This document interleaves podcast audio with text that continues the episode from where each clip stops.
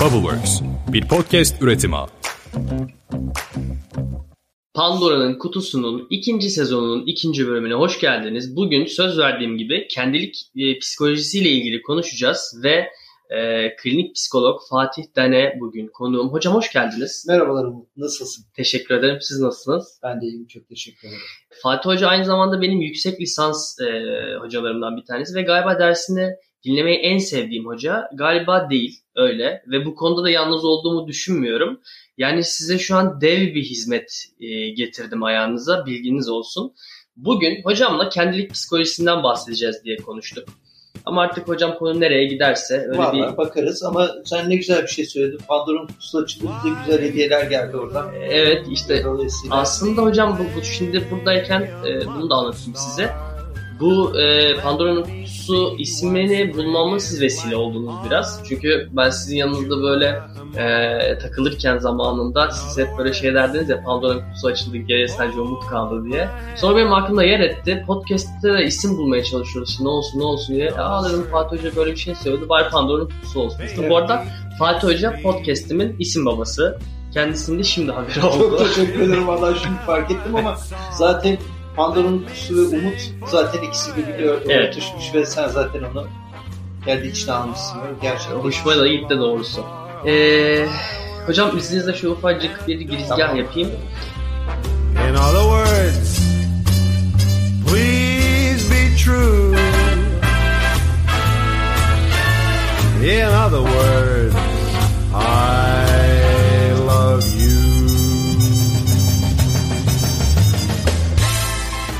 Aslında kendilik psikolojisi doğu öğretilerinde kişinin kendi yolunu bulması, e, kendi içsel yolculuğuyla ilgili. İşte bunun batıda vücut bulmuş hali diyebiliriz kendilik psikolojisiyle ilgili. Ee, şöyle temelde bir özet yapacak olursak kişinin kendiliğini bulması, onu tedavi edip iyileştirmesi üzerine esas alınmış bir konsept ve e, klinik çalışmalarda da kullanılıyor bildiğim kadarıyla. Zaten buradan da Fatih Hoca'ya atacağız topu. Hocam e, ben yanlış bir bilgi vermek istemiyorum. Siz Tamam, bana çok peki. daha deneyimlisiniz. Umut şöyle, e, Doğu felsefesi konusu eğer gündemdeyse bence buraya Hande Akın'ı tutmalıydın sen. Ama biz batı tarafıyla Evet. ilgili bir şeyler söyleyebilirse Code'dan söz edebiliriz. Hens Code. Çağdaş psikiyatrik akımlardan biri aslında bu. E, kendilik psikolojisi ve e, önemli bir öğreti ve narsistik patolojinin tedavisiyle ilgili aslında bir adım. E, ve e, Code aslında baktığımızda yüzde damgasını vurabilecek bir teori ortaya atmış ve bipolar self kavramından söz etmiş. Yani iki uçlu kendilik kavramına bakmış ve bunun üzerinden de teoriyi tanımlamış. Ben biraz anlatayım mı onu? Tabii lütfen lütfen. Yani e, diyor ki bebek dünyaya geldiğinde iki uçlu bir kendilikle dünyaya gelir diyor. Bunlardan bir tarafta grandiyoz kendilik vardır. Bir tarafta ise idealize edilmiş ebeveyn imagosu vardır diyor. Bu ikisinde dönüşüp çocuğun içerisinde e, içselleştirilmesi ve sağlıklı kimliğe dönüşmesi hadisesidir aslında kendilik psikolojisi. Grandiyoz kendilik dediği şey şu. Çocuk annenin karşısın, karnındayken bütün ihtiyaçları karşılanır. Aslında doğduğunda bir kaynaşma aktarımı içerisindedir. Yani e, ben ve ben var gibi. Anne benim uzantım gibi. Hı hı. Dolayısıyla ihtiyaçlarının da süratli karşılanmasını bekler. Çünkü kafasında şöyle bir şey vardır. Annenin karnında bütün her şey çok hızlı bir şekilde karşılandığı için dışarıda da böyle bir gerçekliğin olabileceğiyle ilgili bir bakış açısı vardır. Ama bu hiçbir zaman bu hızla karşılanmaz. Çünkü anne onun zihnini okuyamaz, bedenini okuyamaz, onun isteklerini tam olarak tanımlayamaz ve çocuk burada grandiyoz bir kabarmaya girer. Yani ağlar, bağırır, çağırır, ihtiyaçlarının süratle karşılanmasını ister. Aslında orada optimal bir kırılma da yaşar çocuk. Çünkü baktığımızda e, ihtiyaçlar süratle anne tarafından karşılanmasına rağmen çocuğun istediği hızda hiçbir zaman değildir. Hiçbir zaman da olamayacak. Evet olamaz yani çocuk çünkü e, annenin aynı zihni, aynı ve bedeni Hı. taşıdığını düşünür ama anne farklı bir zihindedir ve farklı bir bedendedir ve optimal kırılmalar yaşar. Burada ufacık bir şey sorabilir miyim evet. hocam? Ee, aslında burada anladığım kadarıyla e, optimal kırılmalar da gerekli değil mi? Yani Tabii kişi... tabii çocuğun grandiyoz kendiliğinin gelişmesi yani düzelmesi ve törpülenmesi için optimal kırılımlara ihtiyacımız var. Burada coach şunu söylüyor. Dönüştürerek içselleştirme kavramı içerisinde annenin ve babanın içeriye alınıp dönüştürebilmesi için grandiyoz kendilik boyutuyla ilgili dönüşüm için optimal kırılmalara ihtiyaç olduğunu söylüyor. Ama ayrıca bu dönüşüm içinde çocuğun yaptığı güzel şeylerin de görülmesi gerektiğini söylüyor. Ve bunu birincil aynalanma aslında e, bir anlamda kavramıyla karşılıyor. Birinci aynalanma dediğimde aslında biraz da anne aynalanması gibidir. Çocuğun yaptığı güzel şeylerin anne tarafından görülüp anne dediğimiz bakıcı nesnedir bizim için. Yani anne herkestir aslında. E, çünkü dünyada çocuk her şeyi kendi gözüyle görebilir ama kendini göremez. Kendini görebilmesi için bir anneye Anneye ihtiyaç var. var. Ve o birinci aynalanma ihtiyaçlarıyla annenin ona verdiği güzel sözcükler, tanımlamalar çocuk tarafından dönüştürerek içerisinde alır ve çocuk e, kendi yaptığı işlerden, kendi attığı adımlardan keyif alan bir hale dönüşür. Ve kendi başarısını kendisinin onayabileceği bir noktaya gelir. O zaman e, grandiyoz kendini dönüştürmesi için iki şeyden söz ettik. Bir tanesi yanlışlar yaptığında optimal kırılmalarla bu kabarmaların aslında törpülenmesi.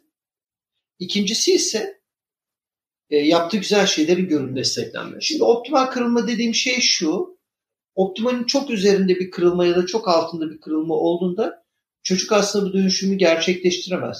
Çok üzerinde bir kırılma dediğimiz nokta çocuk hata yaptığında şiddet görüyorsa, bağırılıyorsa, travmatize oluyorsa gerçekten aslında bu erken çocuk döneminde olduğu için biz buna gelişimsel travma diyoruz. hı. Sürekli olarak annenin ya da bakıcı nesnenin travmatik deneyimleriyle karşı karşıya kalması.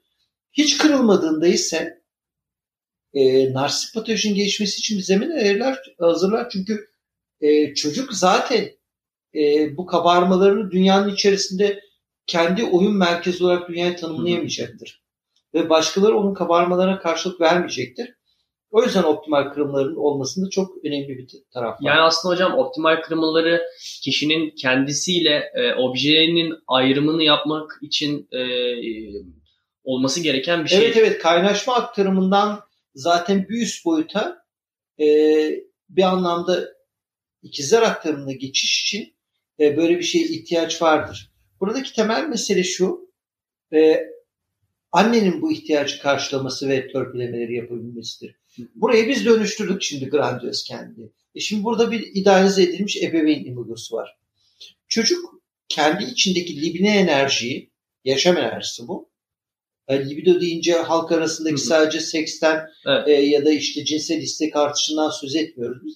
Yaşam enerjisini ya kendine yatırır ya da nesneye yatırır. Şimdi kendine yatıramadığı durumlarda nesne üzerinden kendini aynalanmaya ve görmeye çalışır. Hı hı. Ve nesne dediğimiz şey kendi nesnesi aslında çocuğun hayatındaki önemli diğerleridir doğduğu andan itibaren. Yani aslında kendi içindeki libidinal enerjiyi başka birinden yansıtıp tekrar içine alıyor. Evet. Yani e, bir anlamda şöyle bir şeydir. Çocuğun aslında zorlandığı noktalarda o kendinden daha büyük konumda tanımladığı nesne üzerinden kendini tanımlaması ve kendini onarmasıdır. Yani şöyle bir sahne hatırlayabilirsiniz. Benim çok çocukluğumda olan bir sahne değildi bu. Ben basketbol oynuyordum ve bana göre iyi bir basketbolcuydum. E, ve arkadaşlarla toplanırdık. Ve basketbol oynayacağımız zaman aldım verdim diye bir şey yapardık. Yani Hı hı. ben takımı seçenlerden biriydim. Karşı tarafta takımı seçerdi. E, güçlü olan oyuncuları alırdık. Hı hı. O bir tane alırdı, ben de alırdım, o alırdı, ben alırdım. Ve beşer kişilik takımı kurardık. Şimdi biz beşer kişilik takımı kurduğumuzda e, 10 kişi bir takım oluşturduğumuzda basketbolcuda 11. kişi olabilirdi orada. 12. kişi de olabilirdi. Onlar biraz zayıf halkı gibiydi. Hı hı. Ve dolayısıyla onlar biraz kırılırdı. Biraz üzülürdü. Çünkü takıma giremeyecekler ve oynayamayacaklar. Evet. Kenarda otururlar. Topu varsa onu alırız oyuna zaten de. Topu yoksa kenarda oturacaktır yani. Void topla gelmiş. Aa Void topu var onu oyuna alalım. O zaman en zayıf halka bir alttaki gidiyor gibi düşünmek lazım. Ama topu yoksa kenarda oturuyor. E, suratı böyle üzülüyor. Ya, üzünlü bir şekilde oturuyor. Oynayamıyor çünkü. Kötü bir şey bir çocuk için. Ya altışar kişilik maç yapalım falan demiyoruz biz de. Çocuğuz yani. Hı hı. Dolayısıyla ikinci aynalanmada şöyle bir şey olur. Çocuk kuyuya düştüğünde ona bir eli uzanır ve onu oradan çıkarır. Yani babanın geldiğini düşünelim orada. Baba geliyor ve bakıyor. Çocuğu kenarda oturuyor diyor ki ne yapıyorsun burada diyor. O da diyor ki hiç oynamak istemiyorum falan diyor. Yorgunum diyor. Aslında yorgun falan değil. Zaten Oyuna alınmamış. oyun alınmamış durumda. Baba Bulduk seziyor. Evet. O zaman baba oyunu durdurur ve derse ki gelin lan buraya sıpaları. Basketbol 5 kişi 5 kişi oynanmaz. 6 kişi 6 kişi oynanır dediğinde çocuklar da itiraz eder. Biz de itiraz ediyorduk. Yani olur mu ya 5 kişi oynanıyor. Olsun lan oynanır falan diyordu. Kendi de bir takıma giriyordu mesela babası. Onu da bir takıma sokuyordu. Orada çocuğun şeyi modu değişiyor. Koşuyor, coşuyor, takıma girmiş, kabul görmüş. O zaman şunu fark ediyor çocuk. Babam benim çok büyük bir güce sahip. Yani dünyayı değiştirdi benim için. gibi. Evet. İşte o gücü içine alıp dönüştürüyor ve bir şey öğreniyor çocuk orada. Ya babama gerek yok ki ben de kendim de söyleyebilirdim. Duygularımı paylaşabilirdim. Ben de oynamak istiyorum diyebilirdim. Aslında bu beceriyi de alıp içine dönüştürüyor. Ve nesne içerisine aldığında problem çözebilecek bir hale dönüşüyor. O zaman bu iki tane kendinin dönüşmesi kişinin sağlıklı bir kendine dönüşmesi anlamına geliyor. Kout ama ölümüne yakın şunu fark ediyor.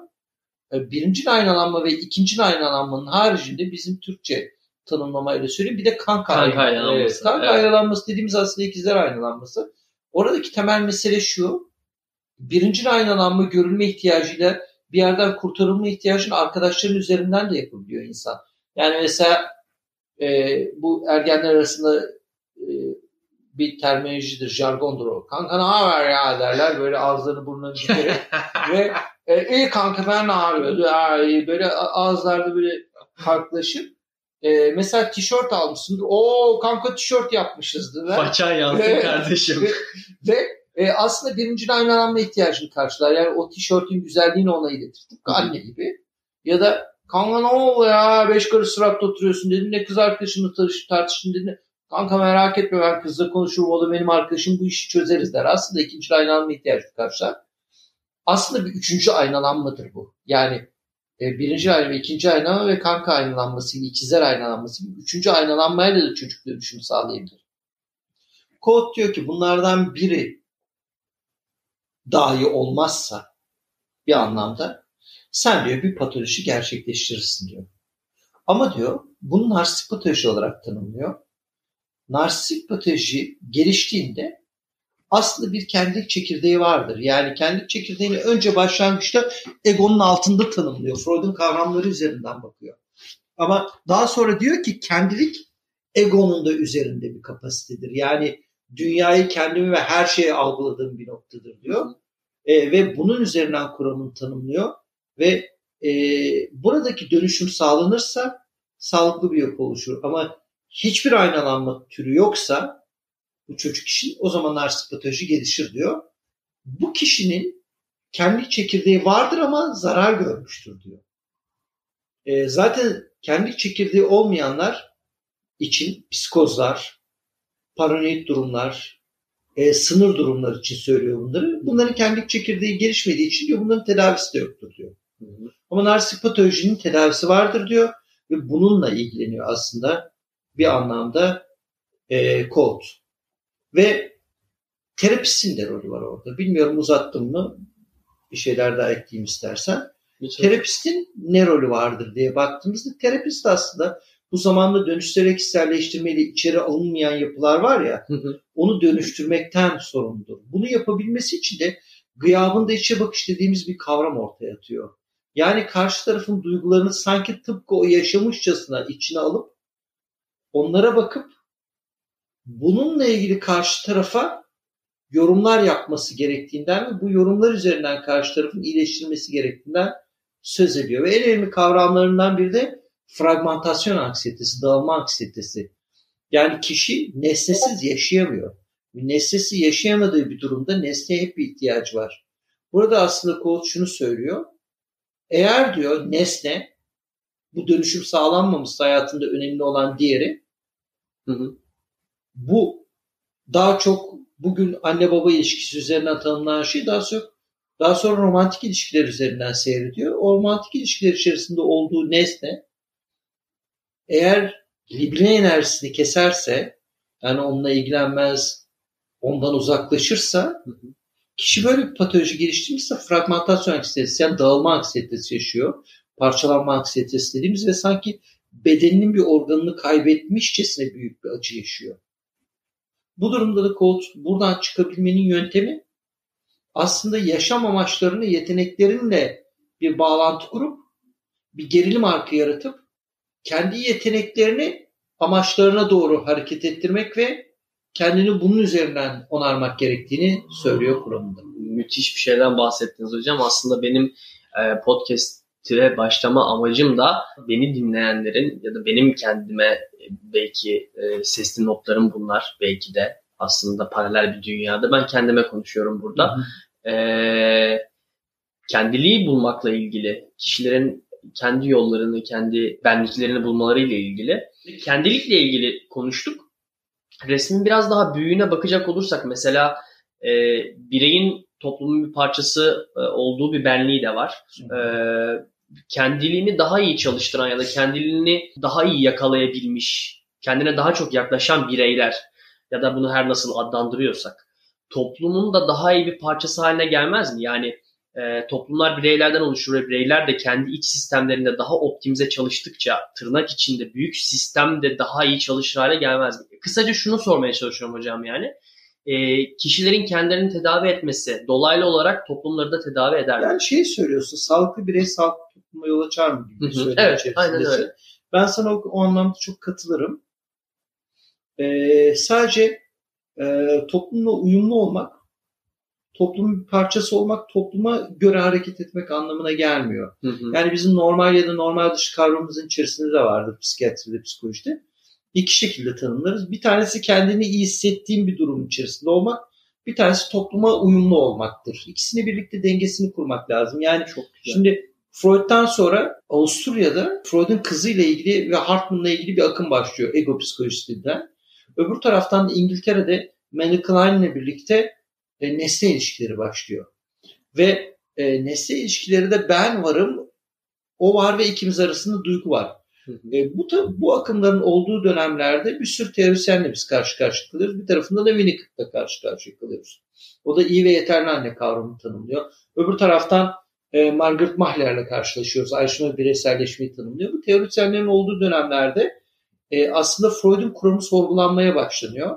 Yani o id, ego, superego dediğimiz. Hı hı. Mesela e, Anna Freud ve Hartman diyor ki e, ego diyor yani bir anlamda toplumla uyumlu yaşayacağımız ve isteklerimiz karşılayacak olan benlik bölümü e, itten doğmamıştır. Başlı başına vardır diyor. Hı hı. E, bu kavramların konuşulduğu noktada yeni bir kavram ortaya çıkıyor. Winnicott'la başlayan daha sonra James Masterson'ın da tanımladığı Masterson ekolünde gerçek kendilik ve sahte kendilik tanımlaması var. Şimdi sahte kendilik başkalarının gözlerindeki o olumlu enerjiyi almak adına kendinden vazgeçmek ve başkalarının adına e, davranmak ve onlar gibi olmak. Ama gerçek kendilik kimseye zarar veren bir noktada değilsiniz.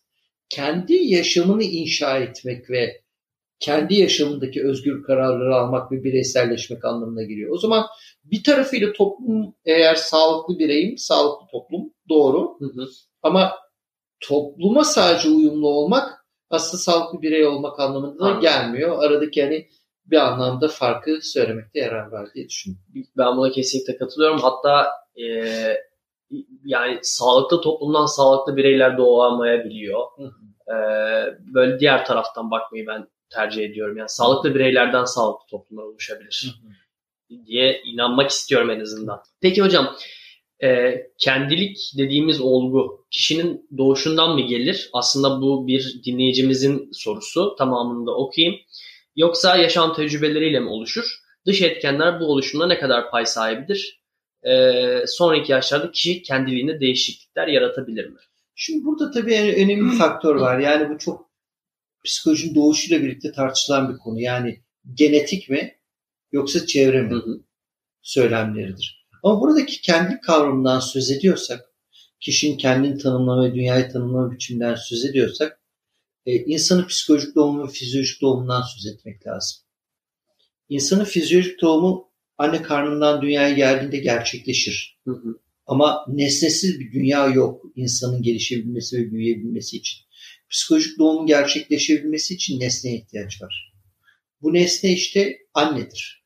Zaten 0-1 yaşı biz bağlanma süreci olarak tanımlarken 1-3 yaşı eğer dinamik terapiler açısından baktığımızda biraz nesne ilişkilerinin üzerinden tanımladığımızda e, belki de bir ayrışma bireyselleşme dönemi üzerinden tanımladığımızda e, kendi varlığını tanımlamak, ayrı birey olduğunu farkına varmak ve anneden ayrı birey olarak hareket edebilecek kararlar alabilmek olarak tanımlarız. O zaman burada baktığımızda e, genetik faktörleri dışarıda bırakmıyorum. Hı hı. Ama psikolojik doğumun ve psikolojik sağlığın olabilmesi için kişinin bir nesneye ihtiyacı var. Yani çevresel faktörler, aile Evet. yaşantısı e, önemli Çok unsurlar. önemli ve bu e, iyi ve yeterli bir anneyle olan, Winnicott tanımlıyor bunu. Hı hı. iyi ve yeterli bir annesi varsa, nesne sürekliliği varsa, yani sürekli olarak anne değişmiyorsa, anne dediğim şey bakıcı nesnedir bizim için. O zaman kişinin sağlıklı bir e, kendine kavuşması ya da sağlıklı bir kişiyle kavuşması mümkün olur. Aksi takdirde bu gerçekleşmez. E, yani aslında baktığımız zaman psikoloji dediğimiz bilim alanı da e, genetik faktörlerden daha çok çevresel faktörlerle e, ilgileniyor diyebilir miyiz? Çünkü Yani bir ölçüde deriz. Tamamen bunu söyleyemeyiz. Genetiğin de çok önemli olduğunu düşünüyorum ve gerçekten de bu çok kıymetli ve önemli. Ama e, çevresel faktörleri de dışarıda bırakmamak gerekir ve bu çevre yani genetik olarak bir sorunuz varsa e, aile öykülerinizde işte yakın akrabalarınızda psikiyatrik ya da psikolojik bir rahatsızlıktan söz ediyorsak bu genetik rahatsızlığın yüzde yüz ortaya çıkabileceğini söyleyemeyiz. Bu bir zemindir. Hı hı. Bu zemin üzerindeki kayma çevresel faktörlerle birlikte ortaya çıkar ya da çıkmaz. Bu anlamda eğer genetiğin sağlamsa şanslısın ama değilse psikolojik yaşanan travmatik deneyimler seni başka bir zemine kaydırabilir. Ya da kaydırmayabilir. Örneğin dinamik terapiler açısından baktığımızda erken çocukluk dönemi 0-3 yaş kişinin kendinin gelişmesi için çok önemli bir dönemdir. Ayrışma ve bireyselleşme anlamında. Ama daha sonraki dönemde de öyle bir travmatik deneyim yaşarsın ki senin kendine zarar verir ve aynı etkiyi gösterebilir. Anladım. Ee, peki benim kişisel olarak merak ettiğim bir şey var. Bu kendilik oluşumunda e, korkuların, endişelerin ve arzuların bir yeri var mı? Yani şunu söylemek istiyorum. Ee, bu- bunlar insan olmanın bir parçası. Hı hı. Ee, zaten bu gerilim arka dediğimiz şey e, arzularından hedeflerine doğru bir gidiştir Colt için. Hı hı. Dolayısıyla kendin tabii ki bir parçasıdır. Bizim oradaki arzularımız, isteklerimiz bizim aslında yaşam içerisinde bizimle bir bütündür. Hı hı. Ve yaşam amacının içerisinde de vardır. Ee, ama insan olmaktan söz ediyorsak e, diğer canlılardan farklıyız ve bir prefrontal lobumuz var. Yani karar vermeden yürütücü işlevler dediğimiz analiz etmeden, sentez etmeden, Muhakeme yeteneğimiz muhakeme yeteneğinden oluşan bir prefrontal lobumuz varsa zaten hayvandan bizi ayıran tek özellik budur. Ve böyle baktığımızda e, o zaman bunları da zamanında erteleyebilmeyi ve kontrol edebilmeyi becerisine sahibiz. Evet o arzular var, istekler var. Bunlar bizi geleceğe taşıyacak, bizi harekete geçirecek ama e, uygun zeminler olduğunda geçirecek. Yani içsel tamamen olarak e, kontrolü de onların ele alması. Evet evet o zaman zaten tamamen idin kontrolünde bir yaşam süreriz ve o zaman toplum boyunun hiçbir tarafımız kalmaz. Hı hı. O Yani, zaman bu biçim, bizim için bir hayat zorluğudur. evet evet evet.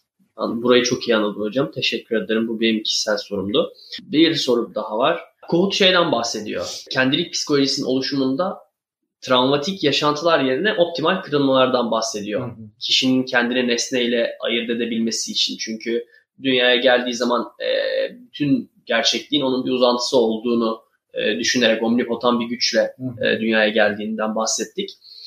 E, şimdi bu e, çok o tabii optimum bir durum. Optimalinin bu olduğunu söylüyor. Zaten ismi de optimal kırılma. Peki asıl sorum şu. Bu kadar travmatize olmuş insan varken, bu kadar e, yansıtmalı özdeşim yapan insan varken e, biz bunu nasıl yapacağız hocam? Şimdi şöyle bir şey var. Yansıtmalı özdeşim aslında Kemberk'in bir kavramıdır.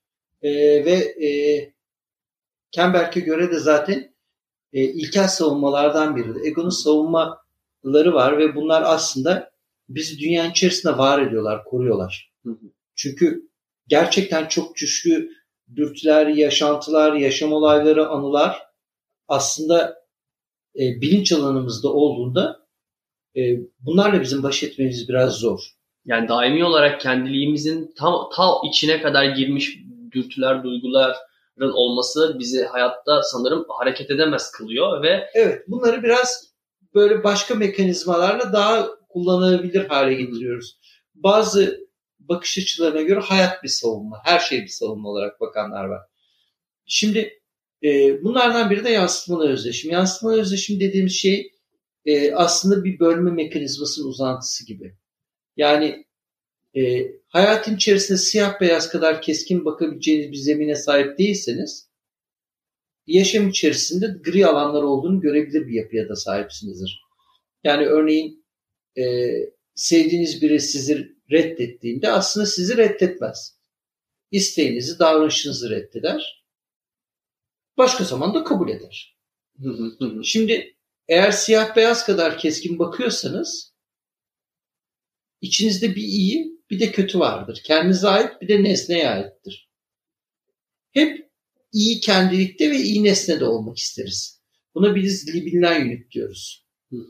E, agresif unitte olumsuz kendilik ve olumsuz nesne vardır. Bu bölme erken çocuklukta itibaren gelişmişse içindeki kötü de insanlar yaşamak istemezler. Bu hocam e, borderline kişilik bozukluğunun başlıca savunma mekanizmalarından bir Şimdi tanesi bütün değil mi? kişilik temelli sorunlarda kendi problemlerinde aslında bölme mekanizması vardır. Yansıtmalı özdeşimde vardır. Hı hı. Bunu Kemberg borderline örgütlenme olarak tanımlar. Kohta bakarsanız narsistik patoloji olarak tanımlar. Ben Şimdi- doğrusu hocam o ikisinin arasındaki böyle hani belirli başlı şeylerden borderline'la e, narsistik kişilik bozukluğu arasında biraz sınır çizebiliyorum ama sanki bana çok birbirinin içine girmiş kavramlar Çok gibi içine geliyor. girmiş kavramlar çünkü bütün kişilik temelli sorunlarda yani kendilik sorunlarında dinamik terapi kendilik olarak tanımlıyor. DSM kişilik bozukluğu olarak tanımlıyor. Hepsinin ortak noktaları vardır. Bunlardan biri splinting dediğimiz bölme mekanizmasıdır. Siyah beyaz kadar keskin bakar. E bir diğeri yansıtmalı özdeşimde. İçinde bir kötü vardır. Kötüyü karşı tarafa atar. Karşı tarafta agresyon yaratır ve onu geri alır.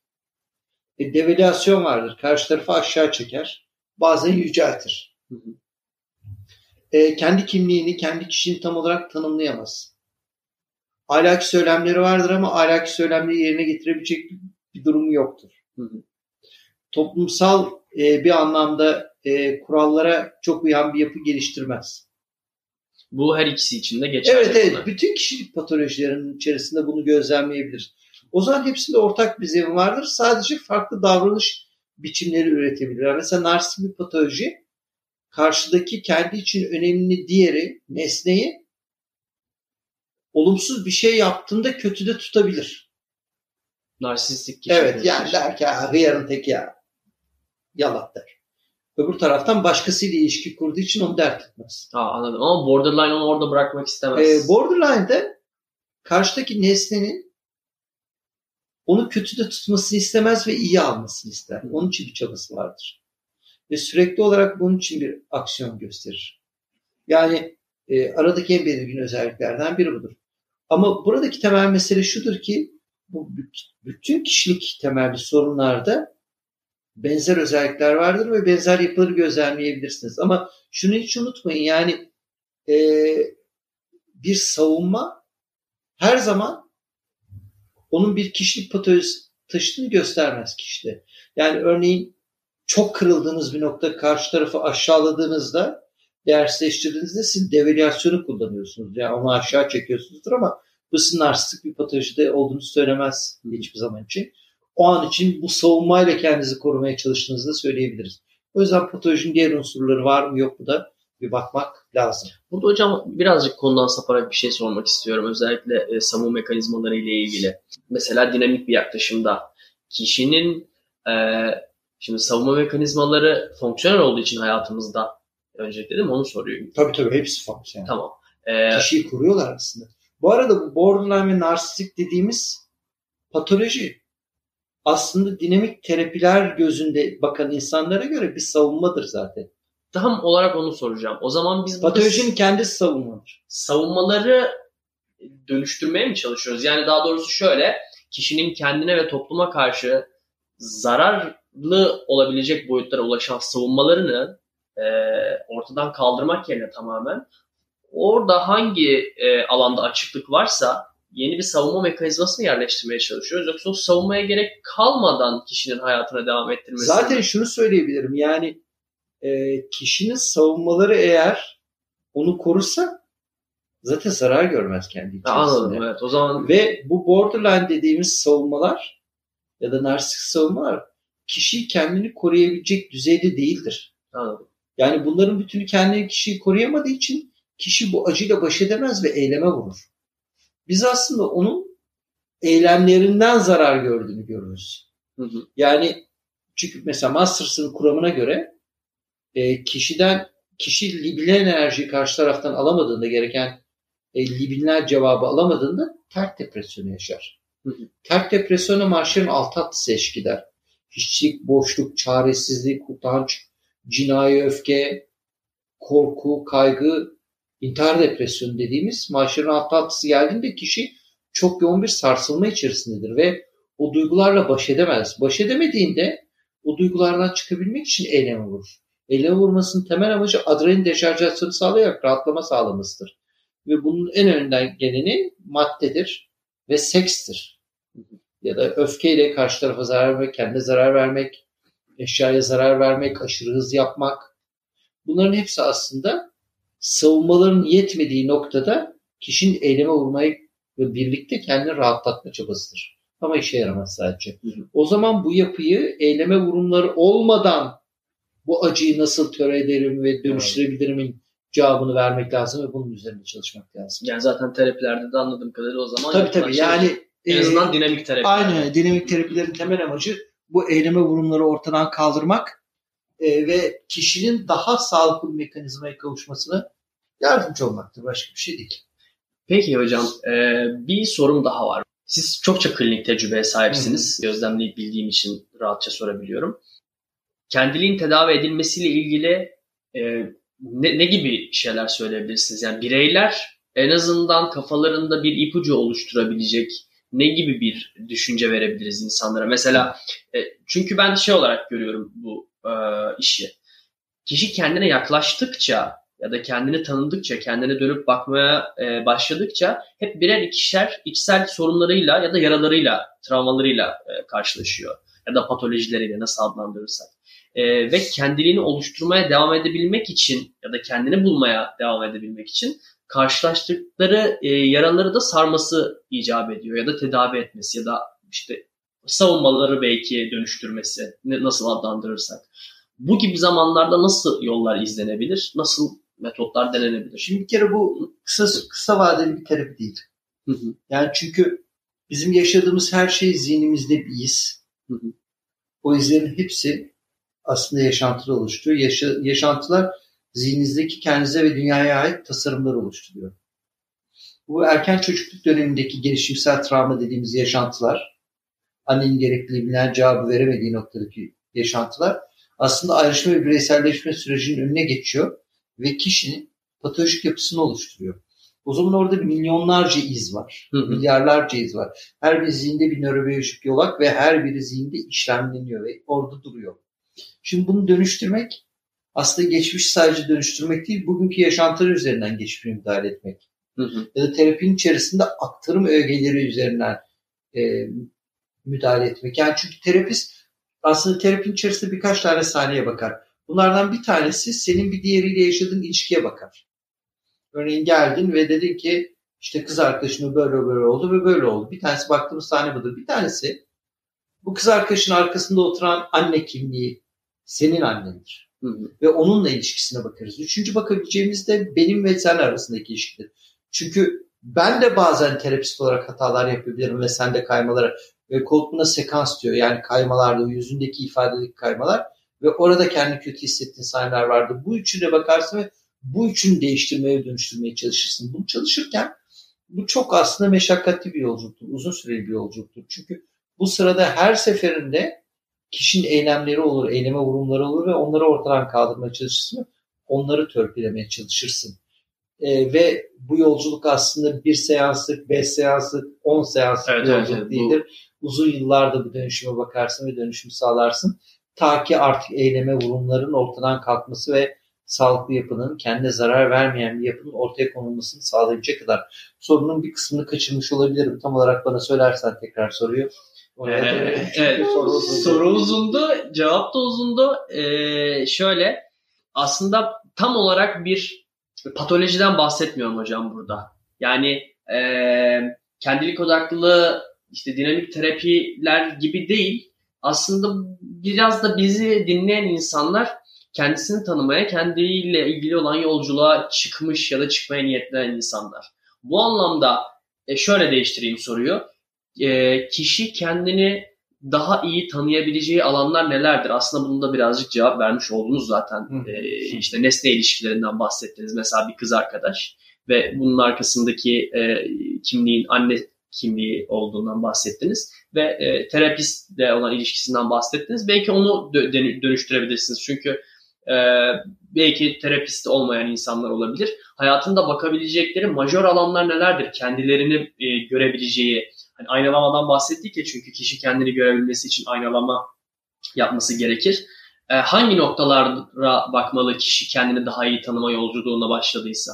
Şimdi zaten bakacağın nokta geçmiş hikayelerin üzerinde bazen gider. Bazen de kendi şu andaki ilişkilerin üzerinde gider. Hı hı. Yani terapist aslında bir şeye bakmaya çaba göstermez. Terapist danışan nereden başlarsa oradan başlar ve oradan seyreder. Ve asıl bakacağı nokta şudur ki e, danışanın ne getirdiğinden hareketle devam edebilmesidir. Bu yüzden gel buna bakalım, gel şuna bakalım diyebileceği bir nokta değildir. Tamam. Peki burada lafınızı keseceğim. Evet. Terapist olarak değil ee, mesela benim abim Fatih'ten olarak cevabınızı merak ediyorum. Kişisel bir cevap olacak yani bu. Mesela şunun gibi bir şey. Ee, şey güzel bir örnekti dediğin gibi. Birazcık ben şu an sizden bir cevap almak için kanırtıyorum hocam farkındayım da. Mesela e, kişilerin aşk hayatındaki nesne ilişkilerine bakmak aslında e, böyle biraz da geniş kon- konseptli bir cevap da oldu. Olmadı değil. Yani aşk hayatındaki nesne ilişkilerine baktığında aslında geçmişteki ilk nesne ilişkilerine bakarsın. Hı hı. Çünkü ilk nesne ilişkileri anne ve babayla kurduğu ilişkiler aslında bugünkü romantik ilişkilerin temelidir. Hı hı. Bağlanmada da bunu söyleriz, ayrışmada ve bireyselleşmede de söyleriz. Yani kişi eğer cehennem gibi bir yaşantının içerisinden geliyorsa arayacağı cehennemdir. Tamam. Cennetse cenneti arayacaktır. Çünkü alıştığı ve bildiği zemin burasıdır. Böyle bir durumda karşılaştığı kişileri ya cehennem gibi bir zeminden gelebilecek ve ona cehennemi yaşatacak kişileri seçer ya da onları cehenneme çevirerek bu ihtiyacını onlar üzerinden karşılar. Yani her zaman ya bütün pislikler beni buluyor diyen kadın ya da erkekler vardır. Bütün pislikler seni bulmaz. Bazen bütün pislikleri sen çekersin. Bazen de dönüştürürsün. Bazen ise dönüştürürsün onları. Pisliğe gayet sağlıklı ve e, sakin bir adamı bir anlamda başka bir kimliğe dönüştürebilirsin. Dolayısıyla burada bakmamız gereken şey şudur. Şimdi farklı teoriler farklı şey söylüyor. Mesela burada Kemberg diyor ki eğer bir terapist gözüyle bakarsam karşı tarafı yüzleştir diyor. Hı hı. Yani aradaki çelişkileri bul yüzleştir diyor. Bunu dinleyen insan, ya insanın her zaman yapabileceği bir şey değil zaten. Bunu yapabilmesi için ne kadar objektif yorum yapabiliyorum şu an bilmiyorum ama bir terapiste ihtiyacı olabilir. Çünkü kişi zaten bir şeyle yüzleşmek istemiyorsa onu da işte Jung'a göre gölgesine koyar zaten. E, gölgede kalır ve onu da göremez. E, ve bunun görülebilmesi en azından fark edilebilmesi için bir terapiste ihtiyaç Ama var. zaten bunu tek başına dönüştüremezsin. Bunu tek başına dönüştüren biri yok. Okay. Yani e, eğer bir kişilik patolojin varsa bunu ben tek başıma dönüştürürüm, tek başıma yaparım, bu işi tek başıma hallederim diyorsan burası gerçekçi bir zemin değildir. Hı hı. Çünkü bütün teorisyenler de bunu tek başına yapmamışlar. Freud da birileriyle yazışmış, Hı hı. Jung da yazışmış, Colt da yazışmış. Bunlar yazışarak terapi yapmaya çalışmışlar. Günün koşulları içerisinde bir araya gelip kendilerini konuşmuşlar, rüyaları birlikte analiz etmeye çalışmışlar. Yaptıkları bu. Şimdi tabii ki teknoloji çok gelişti ve bunun için bir şeyler yapmak daha kolay. Ama buradaki kendi dışarıdan bir gözle bakıp kendini değerlendirmek, kendini dönüştürmek biraz zor. Hı hı. Ee, buradaki temel mesele şu. Hangi teorik yapıyla çalışıyorsan, hangi kuramla o kuramın öncülerinin farklı müdahale biçimleri var. Mesela Kemberg herkesi borderline olarak tanımladığı için borderline zemini yüzleştirmen gerektiğini söylüyor. Yani çelişkileri bulduğunda yüzleştireceksin ve yüzleştirmenin üzerinden terapiyi yürüteceksin diyor. Mesela Colt e, yorumlama üzerinden gidiyor. E, Masters'ın farklı kişilik patolojilerine farklı davranışlar gösterirsin diyor. Mesela eğer narsistik bir patoloji varsa aynalarak yorumla diyor. Yani güzel şeylerini söyle ondan sonra yorumunu yap diyor. E, borderline varsa yüzleştir diyor. Şizoid diyor bir yapı varsa bunun diyor dünyasında diyor bir tarafıyla yakınlaşmak yakınlaştığında da boğulur. Uzaklaşır. Uzaklaştığında da çok büyük bir yalnızlığa düşer. Geri yakınlaşır. O zaman dilemmayı yorumla diyor. Yani bu gitgelleri yorumla diyor. Hepsinin farklı müdahale tarzı var. Siz hangi zeminle çalışıyorsanız, hangi teoriyle çalışıyorsanız bunlar üzerinden terapist olarak müdahale ediyorsunuz. Ama başka teoriler, öznellik dediğimiz artık öznel arası ilişkilerin Steve Mitchell'la birlikte konuşulduğu noktada aslında terapist ve danışan arasındaki ilişkide yeni bir alan var. Hı hı. Hiçbir alan başkasıyla oluşamaz o. O zaman ilişki önemli diye bakıyoruz biz. Zaten Prochaska ve Norcross'un yaptığı araştırmalar var. Onlar diyorlar ki yani teknik sadece %17 etkili. Gerisi tamamen ilişki. O zaman terapistle iyi bir ilişki kurabiliyorsanız e, ve bu iyi ilişki karşı tarafı anlayan ve dönüştüren bir ilişki ise o zaman bu yolculuk danışanı istediği noktaya götürür diye düşünüyorum. Hocam çok kilit bir şey söylediniz. Burada da ben bir şey söylemek istiyorum. Sizinle bir şey paylaşmak istiyorum. Şimdi ben yüksek lisansa İsviçre'de yapacaktım aslında. Vize alamadım, gidemedim vesaire. Üsküdar Üniversitesi'nde başladım ve e, bu hikayeyi kafamda canlandırdığım ya da birine anlattığım her anda e, siz canlanıyorsunuz kafamda. Çünkü yani sizinle tanışmış olmak, sizin bakış açılarınızı görebilmek, tanımak ve sizden bir şeyler öğrenmek e, bana çok keyif veriyor. E, benim bu anlamda idolümsünüz. Ay, çok teşekkür ederim. E, ve aslında siz az önce e, bana benim de neden böyle düşündüğümü siz kendi dilinizle açıklamış oldunuz. Çünkü ben görüyorum ki sizin bu az önce bah- bahsettiğiniz teknikler ve teoriler, yaklaşım tarzları siz bunların birçoğunu ayrı ayrı zamanlarda kullandığınıza tanıklık ettim. E, ve en sonunda zaten ilişkiyi temel alan bir yaklaşımın ne kadar doğru olduğundan bahsettiniz. Ve sonrasında benim için de taşlar oturdu. E, bir, galiba siz biraz bu konseptle yaklaşıyorsunuz. O- Ya da böyle mi? Bunu sormak isterim. Yani ben çünkü şu anda geldiğim noktada e, yüzleştirmeyi eskisi kadar yoğun olarak kullanmıyorum. Hı hı. E, geldiğim nokta bana şunu söylüyor. İnsan insana ilişkinin çok önemli olduğunu düşünüyorum. Hı hı. Eğer bir terapist olarak danışanınızla insan insana ilişki kuruyorsanız o danışanınızla birlikte yaptığınız yolculuğu keyifli bir şekilde sürdürmenizi ve sizi hedefe götürmenizi sağlar. Çünkü karşı tarafta bir insan var. Teorilerin çok ötesinde bir yapı bu. Ve teorilere eğer takılıp kalıyorsanız o zaman bu insan insana ilişkiyi kaçırabilirsiniz ve karşı tarafın iyileşme sürecine katkıda bulunamazsınız. İlk yapmanız gereken. Yoksa herkes teorinin üzerinden bir şey söylüyor. Yok da başka bir şey söylüyor. Sen şimdi İsviçre'ye deyince benim aklıma tabii şey geliyor. Ben bir süredir Jung'la ilgileniyorum ve İsviçre'nin Jung Enstitüsü'nden iki sene yakın eğitim aldım ve kum oyun terapisiyle ilgili eğitim aldım ve orada da gördüm ki oradaki kavramlar üzerinden bir şey tanımlıyoruz. Hep kavramlar üzerinden tanımlama var ama hepsinin temeli ilişki. Evet. Danışan ve terapist arasındaki ilişki ve yolculuk. Süreç zaten iyileştirir. Gerçekten terapist orada kimliğiyle e, yapıcı yapısıyla onu anlayan, onu bekleyen, onu dinleyen, gerektiğinde ona müdahale eden, gerektiğinde sadece bekleyen yapısı da oradaysa bu süreç iyileşmeli sonuçlanır. bir yarım aklımla şunu söyleyebilirim. Bu uzun bir yolculuk hocam değil mi? Hı. Yani bu terapi yolculuğu kişinin bu benlik, psişe ile ilgili olan yolculuğu uzun bir yolculuk. Ya şu, şu bunu Jung üzerinden konuşursak psişe dediğimiz şey egodan ve self'ten oluşuyor. Hı hı. Yani kendilikten ve egodan oluşuyor. Kendilik dediğimiz aslında psişenin bilinç dışı tarafı. Hı hı. Orası çok büyük. Ego küçük bir yer, bilinçli tarafı.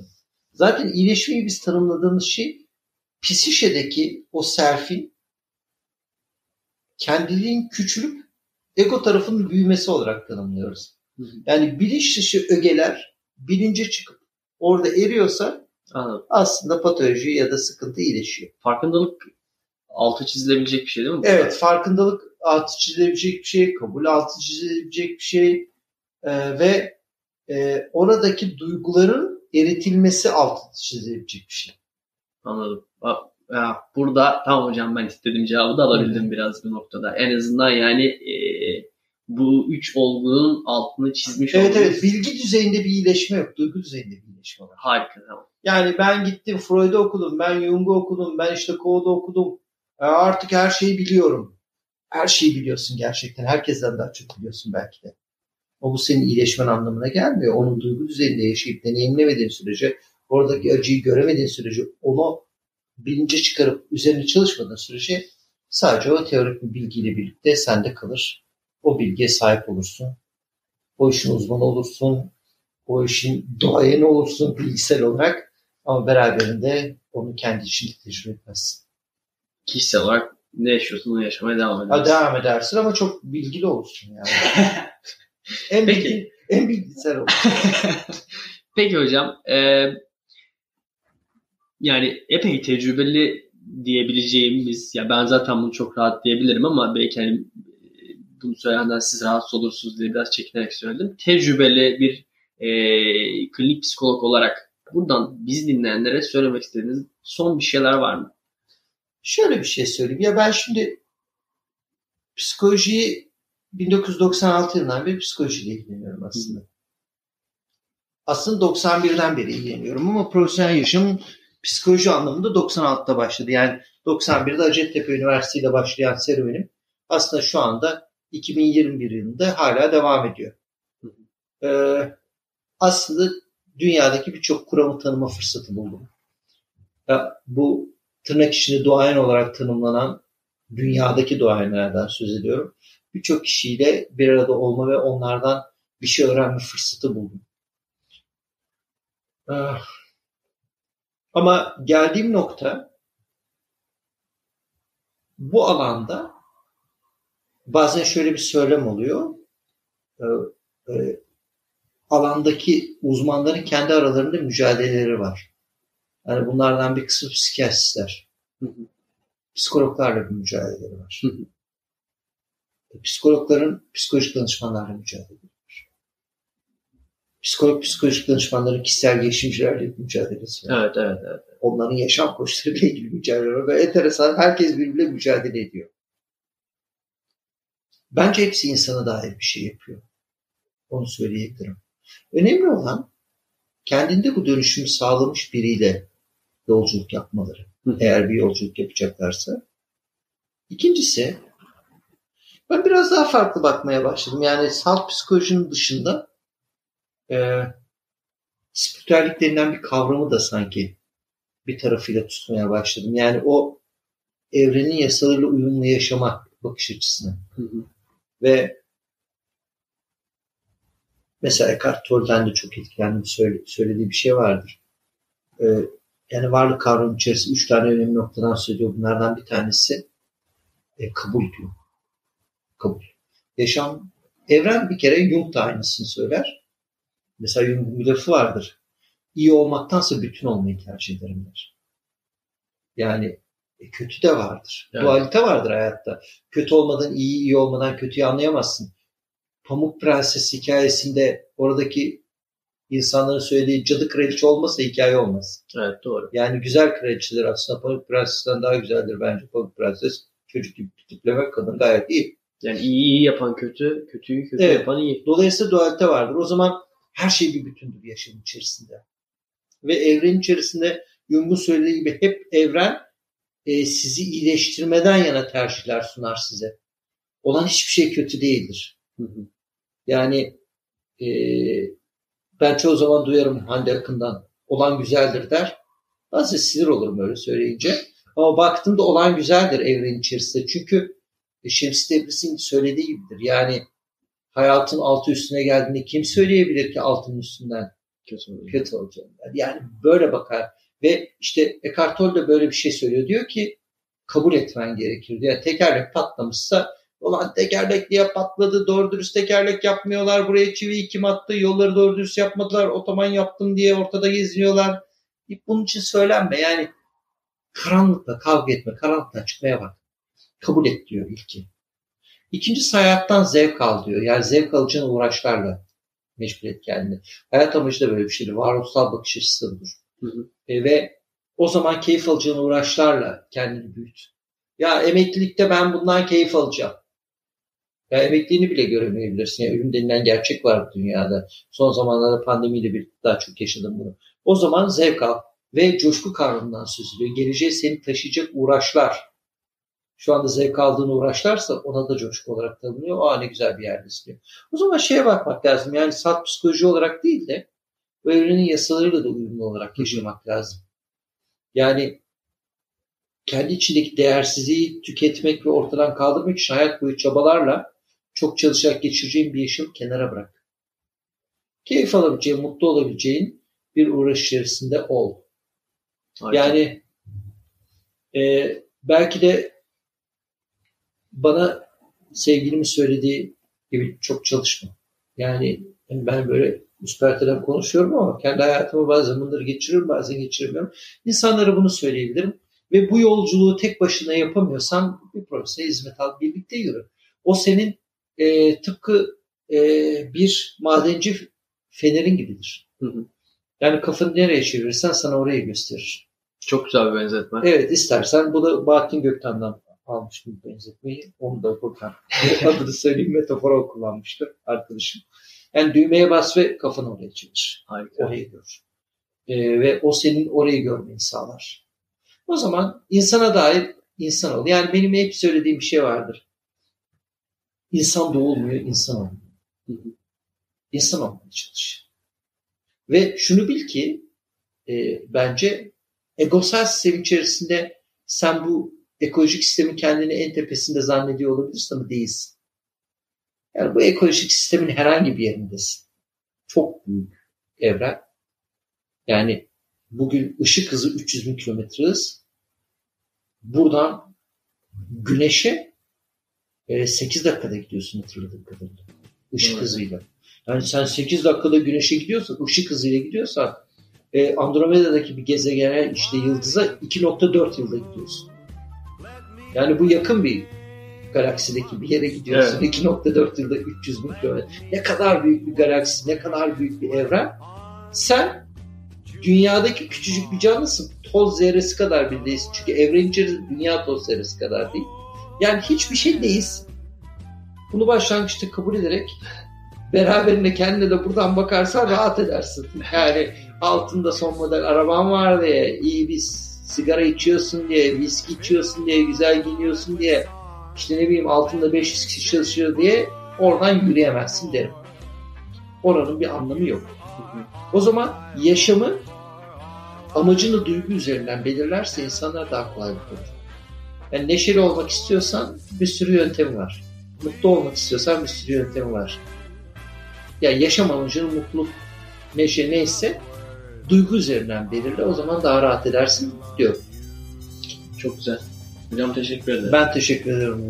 Ne yapalım? Bugünü sonlandıralım mı yavaş yavaş? Teşekkür ederim hocam. Çok Ben çok teşekkür ederim. Geldin ayağına sağlık. Çok güzel e, keklerle geldin.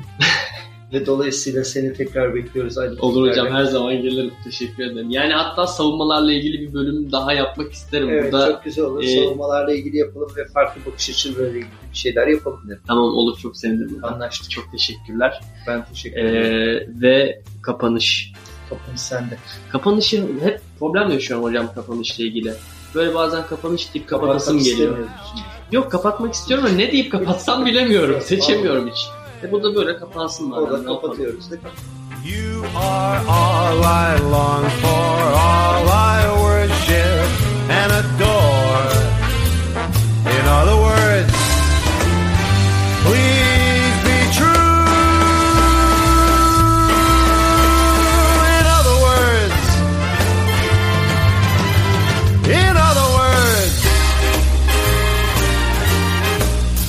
I love